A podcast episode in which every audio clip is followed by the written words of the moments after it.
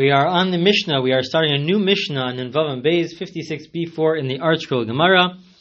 And the Mishnayos now sort of take a, a, little bit of a sidetrack off of Yibum uh, to discuss what was what we last discussed in the previous Mishnah, which is about different prohibitive relationships with regards to Kohanim.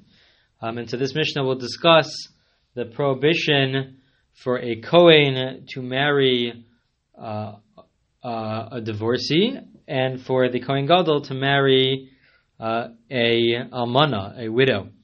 And so, just a little bit of a background is that the prohibition itself is even for them just to get engaged. The just to get engaged, even if they don't have any sexual relations, the prohibition is itself is to get engaged, and it's a what we refer to as an ordinary negative commandment. Uh, with regards to the Kohen Gadol, it's uh, the violation of a positive commandment. Um, and uh, that prohibition exists even at the time of Erison, at the time of engagement. However, uh, what's clear on a biblical level is that when it comes to the fact that she's not allowed to eat truma, in general, we say that somebody who marries a Kohen, if she marries a Kohen, then she's allowed to eat truma. Um, and also, certainly, if it's the daughter of a Kohen, if she herself is a Kohen and she marries a Kohen, she is allowed to eat truma. However, what what makes it that she's no longer allowed to eat truma, meaning, let's say we're discussing a case where uh, the a daughter of a Kohen, so she herself uh, was born as as a Kohen, she marries another Kohen, uh, but it's in a relationship which is a prohibition. So let's say she was divorced and she marries another Kohen. So if he were to pass away, uh, or even even without that, let's say she goes back to her father's house, so then she is not allowed to eat truma. At what point in time? What's clear from the Torah is that it's only at the point in time in which they have uh, sexual relations. At that point in time, they're not. She's not allowed to eat truma. Uh, but even if they are engaged, even though there's a prohibition to be engaged because she's divorced and she's marrying and she's being engaged, she's getting engaged to a Kohen uh, that itself is not allowed, but uh, at least uh, from the Torah, what's, what's, clear from the Torah is that uh, she would still be allowed to eat truma at that point in time. Once they have sexual relations, so then she's no longer allowed to eat truma. However, our Mishnah, as we will see, our Mishnah is will bring down an opinion that says that no, that even from the point of engagement, perhaps on a rabbinic level, from the point of engagement, there's already a prohibition for her to eat truma uh, while they are engaged. So the Mishnah says as follows. So if we have one of these cases where the Kohen Gadol, the high priest, mar- gets married in a prohibitive way, they're not allowed. To, they're not allowed. To, they get engaged, uh, and it's a prohibition for them to get engaged. But it's a. It, it, would be viewed as a valid engagement, which was a discussion that we've had in the past. This doesn't have a severe prohibition of kares, uh, of an early death. So it would be viewed as an engagement. It would be a valid engagement, but it's usser. It's not allowed uh, for the widow to marry a Kohen Gadol, the high priest, and also Grusha v'chalutza the Kohen Hedyot. And similarly for somebody who's divorced uh, to marry a regular Kohen. Now the Mishnah does include a chalutza, somebody who did a chalitza, but as we pointed out in the past, that's only a rabbinic prohibition. And the commentators point out that it was just included, even though the law might not apply to a chalutza, but whenever we have gerusha, when we have somebody who's divorced, they oftentimes include in the list, they also include a chalutza, even if the law might not necessarily apply to the chalutza because it's only on a rabbinic level. Either way, we have this case of uh, there's a, this uh, relationship which is a prohibitive relationship, and we say minha erisin, they're only engaged, they are not halachically married. So the first opinion, or Meir's of the opinion, lo yochlu betruma, she is not allowed to eat truma. While they are engaged, she is not allowed to eat truma. And we'll see in the Gemara the reason behind this, but the basic idea is that since she's putting herself into a situation where it will ultimately lead, the path seems to be where it's going to lead uh, to them having sexual relations because right now they are engaged. So already at that stage, uh, she's not allowed to eat truma. Rabbi Shimon machshir, but we'll see in the Gemara further analysis about this. But Rabbi Lazar and Rabbi Shimon argue on the first opinion of Meir, and they say no, she at this point in time she is allowed to eat truma, even though it's forbidden for them to be to get engaged. Uh, but because they haven't had sexual relations yet, Uh, so at the point of engagement, uh, te- fundamentally, they are allowed to eat truma. Uh, now, uh, according to many of the commentators, we are discussing a case where she's the daughter of a Kohen. She's the daughter of a Kohen who is marrying a Kohen. So let's say she was divorced and she's marrying a Kohen, so she would be allowed to, she would, it would be permissible for her to eat truma. Uh, we've pointed out in previous recordings that at the time of engagement, even though uh, technic, fundamentally she's allowed to eat truma, but practically we say that she should not eat truma. And one of the primary reasons behind that is because she's still living at her in her parents' home, and her parents are not allowed to eat truma. For let's say she's not a Kohen, so her parents are Yisrael, they're not allowed to eat truma. She conceptually is allowed to eat truma. By the Torah, she's allowed to eat truma, but we tell her not to eat truma because the food might get mixed up with the rest of her family because she's living with her family. However, because she's the daughter of a Kohen, so her whole family is are, consists of Kohanim, so they could all eat truma. So at the point of engagement, she would also be allowed to eat uh, truma. And that is the opinion of Rabbi Lazar Shimon that she could eat truma because that she's only engaged, and even though it's forbidden for them to be engaged, but she would still uh, allowed to be allowed to eat truma because it is a recognized and legal engagement. That's the first half of the Mishnah. The second half of the Mishnah says, Nisarmalu onisgarshu min anisun psulos min erisin kshiros.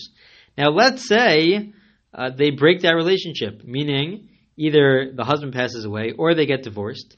So if they get divorced or the husband passes away after they get fully married and after they already had relations, marital relations, so then she's no longer allowed to eat truma. She's not allowed to eat truma even if the, they break the relationship because they had marital relations uh, and it was usher, it was not allowed. So even if uh, she returns back to her parents' home and her parents are kohanim, they're part of the kahuna. She would not allowed to be eat. She would not allowed to eat, be allowed to eat truma, because she's a halala, what's termed as a halala, uh, and she's not allowed to eat truma. However, everybody agrees. Even Rav Meir agrees that if the relationship ends during the time of engagement, while they are engaged, so then everybody agrees that since they did not have marital relations, she could continue to eat truma. So let's say she's the daughter of a Kohen, she would be allowed to eat uh, truma. She, that would be permissible because they did not have marital relations. Even Rameir ruled that while they're engaged, they're not, she's not allowed to eat truma. Uh, but after that relationship ends, either the husband passes away or they get divorced at that point in time of engagement. Uh, so then she, um, uh, once it ends, she's allowed to eat truma. Okay, even according to Meir. The Gemara says as follows: Tanya, it is taught in a brisa. Amr of Meir. Uh, Rav Meir says, and this is the position of Rav Meir, uh, the first opinion in our Mishnah, who says that while they're engaged, she's not allowed to eat truma. He says this is the reason behind it. Kal Vachomer, I have the following logical reason behind this. Uma kedusha rishus ein machilin kedusha avera lokol shikein. He says, and this is the explanation according to many of the commentators, in a situation of, let's say, the daughter of a Cohen who marries a Yisrael, marries a non-Cohen, it's totally permissible. A daughter of a Cohen is allowed to marry a Yisrael, a non-Cohen, that's allowed. However, once they get engaged, she's no longer allowed to eat truma because at the point of engagement, she's now mar- engaged to her husband. Her husband is not a Cohen, so at that point in time, she's no longer allowed to eat the truma, the special food that's given to the Cohen. So if that's true, so then certainly she's no she's not allowed to eat truma at that point in time. So then certainly it should be true that if it's an engagement which is not allowed because it's an avera, it's a sin to be engaged. So then certainly in that situation, i.e., she's the daughter of a Kohen who marries a Kohen, but she was divorced. And the Kohen can't marry somebody who's divorced, so then certainly she should not be allowed to eat truma. So Amru Lo, the Chachamim, the second opinion says back to Rav Meir, it says you can't compare the two. Lo, it's not true. They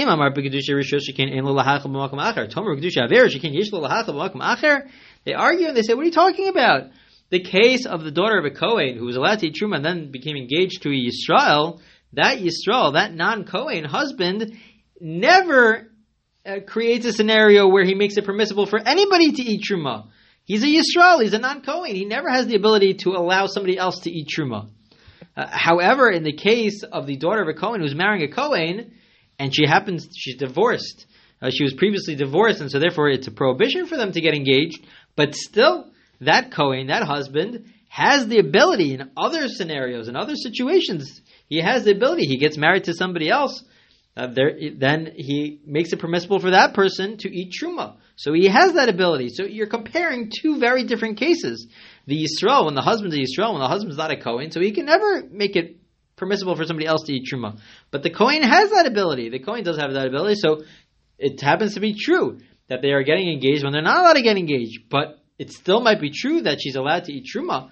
And that's the second opinion. The second opinion says that even while they're while they're engaged, she would be it would be permissible for eat for her to eat truma.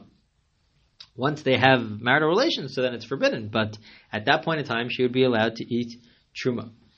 So the Gemara now says, well, maybe we can compare this machlokes, this dispute between Rav Meir and the other opinions of Rabbi Lazar and Rabbi, and Rabbi Shimon uh, to another scenario. So Amar Rabbi Lazar, Amar Rabbi Oshia. Rabbi Oshia says as follows: What happens if we have the following case?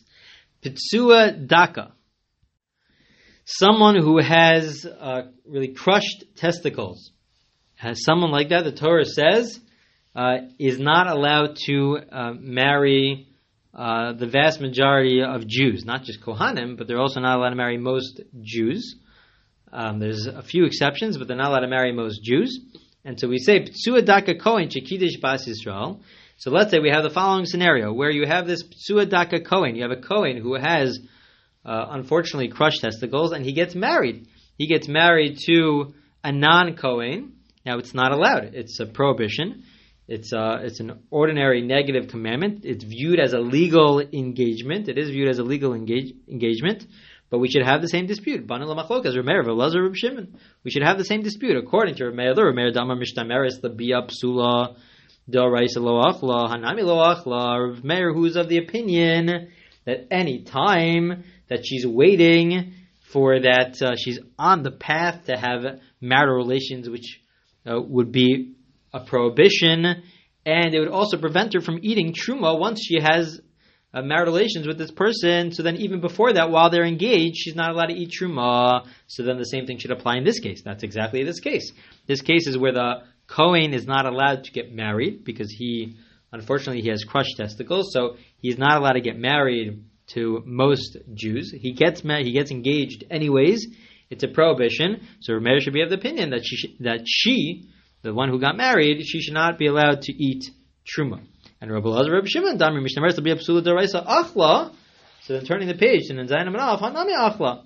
But the second opinion that says that no, that it's true. If they were to have marital relations, she can't eat truma. But up until that point in time, even though it's not allowed, but it is a legal, legally recognized engagement, so she should allow, be allowed to eat uh, truma. According to the second opinion, so we should have the same dispute that we had in the Mishnah should also exist with regards to other types of prohibitive relationships in the context of a Kohen marrying uh, or getting engaged to somebody else. So the Gemara says, no, maybe we can't compare the two. Why not? Mimai. Dilma Adkan lo lo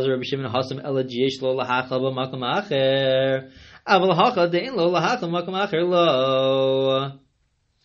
But the Gemara says that maybe we can't compare the two. Why? Because we're discussing here a case of a ptsua daka, somebody who, a Kohen who has crushed testicles. And so since he has crushed testicles, he, as a Kohen, never has the ability to marry anybody else. As such, he never has that ability to allow somebody else to eat truma. He never has that ability to allow for his wife to eat truma because he can never get married. He can't marry most uh, most Jews, and as a result of that, because he doesn't have that ability to allow somebody else to eat truma, so just like he doesn't have that ability ever, so then maybe one can make the argument to say that everybody would agree in this case that uh, the wife cannot have uh, cannot uh, in this engaged situation when they're engaged the wife cannot eat truma, even according to the second opinion of the Mishnah, who says that uh, in general, until they have marital relations, she could eat truma, but maybe within this context, she cannot eat truma because this husband, this Kohen husband, never has the ability to allow anybody to eat uh, truma, and that is the suggestion of the Gemara. Now, the Gemara will continue, and we'll see this in the recordings for next week. Uh, the Gemara continues to ask, well, is it really true that this Ptsua Daka, this person who unfortunately has uh, crushed testicles, is it really true that he never has the ability to allow for somebody else to eat truma? Maybe there are different scenarios where he would be allowed, uh, where he would have the ability to allow somebody else to eat truma. So that we will see in uh, in the recordings for next week.